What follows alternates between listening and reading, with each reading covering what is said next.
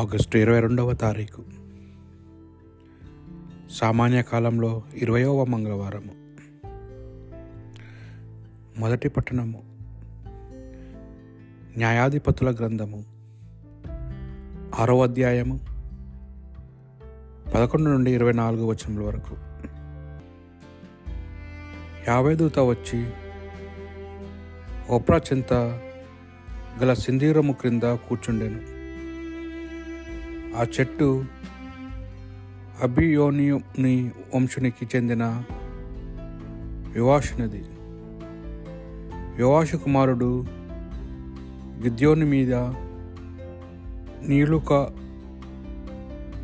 కంటబడుకుంటుటకై ద్రాక్ష పండ్లను త్రొక్కించు ఘాటిలోనే గోధుమ గడ్డి త్రొక్కించుచుండెను.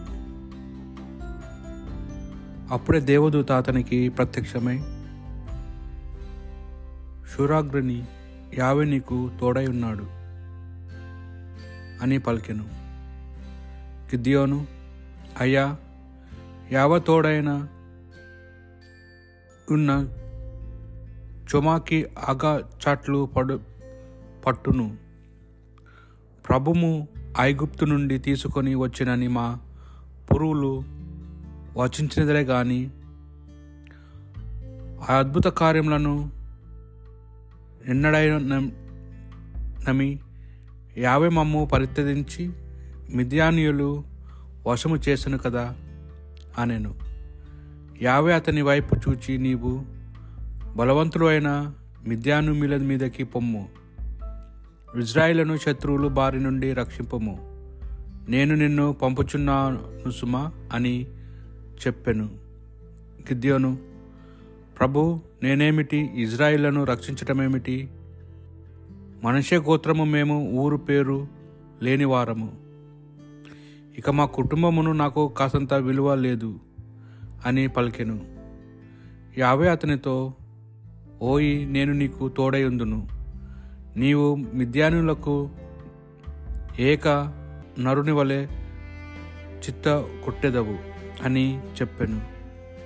గిద్యోను యాభైతో నేను నీ దయకు పాత్రునైతినే నేని ఇప్పుడు నాతో మాట్లాడినది నీవే అనుటకు రుజువుగా నాకు ఒక గుర్తు నీ ఏం ఏమి వెడిలిపోయి నా బల్యార్పణమగు గావించి నీ ఎదుట వరకు నీవిటు నుండి పో సాగవలదు అని మనవి చేసుకొనెను. అతడు నీవు వచ్చు వరకు నేను ఇచ్చటనే ఉందును సుమా అనెను. గిద్యోను వెడలిపోయి ఒక మేక కో మేకను కోసెను. కొంచెడు పిండితో పొంగిన రొట్టెలు కాల్చెను.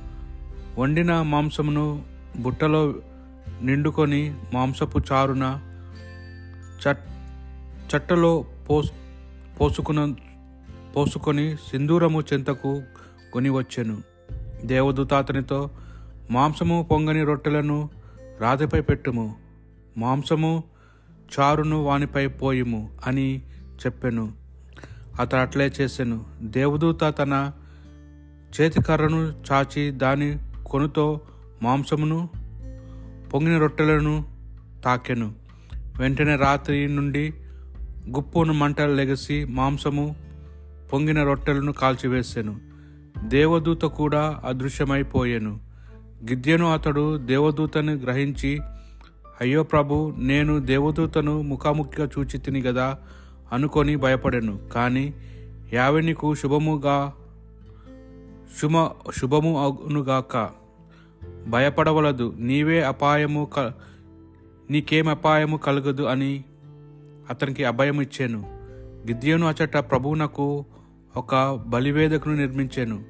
దానికి సమాధానకర్త అయిన యావే వేదిక అని పేరిడెను. నేటికి ఆ బలిపీఠంను ఆ బియోఫ్రీములు ఓప్రా మండలమున చూడవచ్చును. ఇది ప్రభు వాక్ భక్తి కీర్తన. ప్రభు తన ప్రజలతో శాంతిని గూర్చి ముచ్చటించుచున్నాడు. ఆయన తన పట్ల భయభక్తులు చూపు వారిని రక్షించుటకు సిద్ధముగానున్నాడు. అతని సాన్నిధ్యము మన దేశంను నెలకొల్పెను. ప్రభు తన ప్రజలతో శాంతిని గూర్చి ముచ్చటించుచున్నాడు. పొడమి మీద నుండి విశ్వసనీయత మొలకెత్తును. నింగి నిండి న్యాయము క్రింది పారజూచును. ప్రభువు మనకు శుభములు దయచేయును. మన నేల చక్కగా పంటలు పండును. ప్రభు తన ప్రజలతో శాంతిని గూర్చి ముచ్చటించుచున్నాడు. న్యాయము ప్రభునకు ముందుగా నడుచును. ఆయన త్రోవను సిద్ధము చేయును. ప్రభు తన ప్రజలతో శాంతిని గూర్చి ముచ్చటించుచున్నాడు. ఇప్పుడు మత్తయ్య గారు రాసిన సువార్త సువిశేషంలోని భాగము పంతొమ్మిదవ అధ్యాయము ఇరవై మూడు నుండి ముప్పై వచనముల వరకు. అంతట యేసు తన శిష్యులతో ధనవంతుడు పరలోక రాజ్యము ప్రవేశించుట కష్టము. ధనవంతుడు దేవుని రాజ్యమును ప్రవేశించుట కంటే ఒంటె సూది బెజ్జంలో ద- దూరిపోవుట సులభతరమని మరలా మీతో రూఢిగా చెప్పుచున్నాను అనేను. శిష్యులు ఈ మాటలు విని మిక్కిలి ఆశ్చర్యపడి అట్లయినా రక్షణ పొందుగలవాడెవడు? అనిరి. అందుకు యేసు శిష్యులతో మానవులకు ఇది అసాధ్యము కానీ దేవునికి సమస్తము సాధ్యమే అని పలికెను. అప్పుడు పేతురు యేసుతో మేము సమస్తమును త్యజించి నిన్ను అనుసరించితిమి మాకేమీ లభించును అనేను. అందుకు యేసు పునదానము సమయమున మనిషి కుమారుడు తన మహిమ ఉన్నతమై సింహాసనమును ఆసీనుడైనప్పుడు నన్ను అనుసరించిన మీరు పన్నెండు ఆసనములపై కూర్చుండి ఇజ్రాయెల్ పన్నెండు గోత్రములకు తీర్పు తీర్చెదరు. నా నిమిత్తము గృహములను కానీ సోదరులను కానీ సోదరీమణులు కానీ తల్లిని కానీ తండ్రిని కానీ బిడ్డలను కానీ భూములను కానీ త్యజించిన ప్రతివాడు నూరంతలు పొంది నిత్య జీవనంకు వారసుడగును. ఆయనను మొదటి వారు అనేకులు కడపటి వారగుదురు కడపటి వారు మొదటి వారగుదురు అని మీతో నిశ్చయముగా చెప్పుచున్నాను అనెను. ఇది క్రీస్తు సువిశేషము.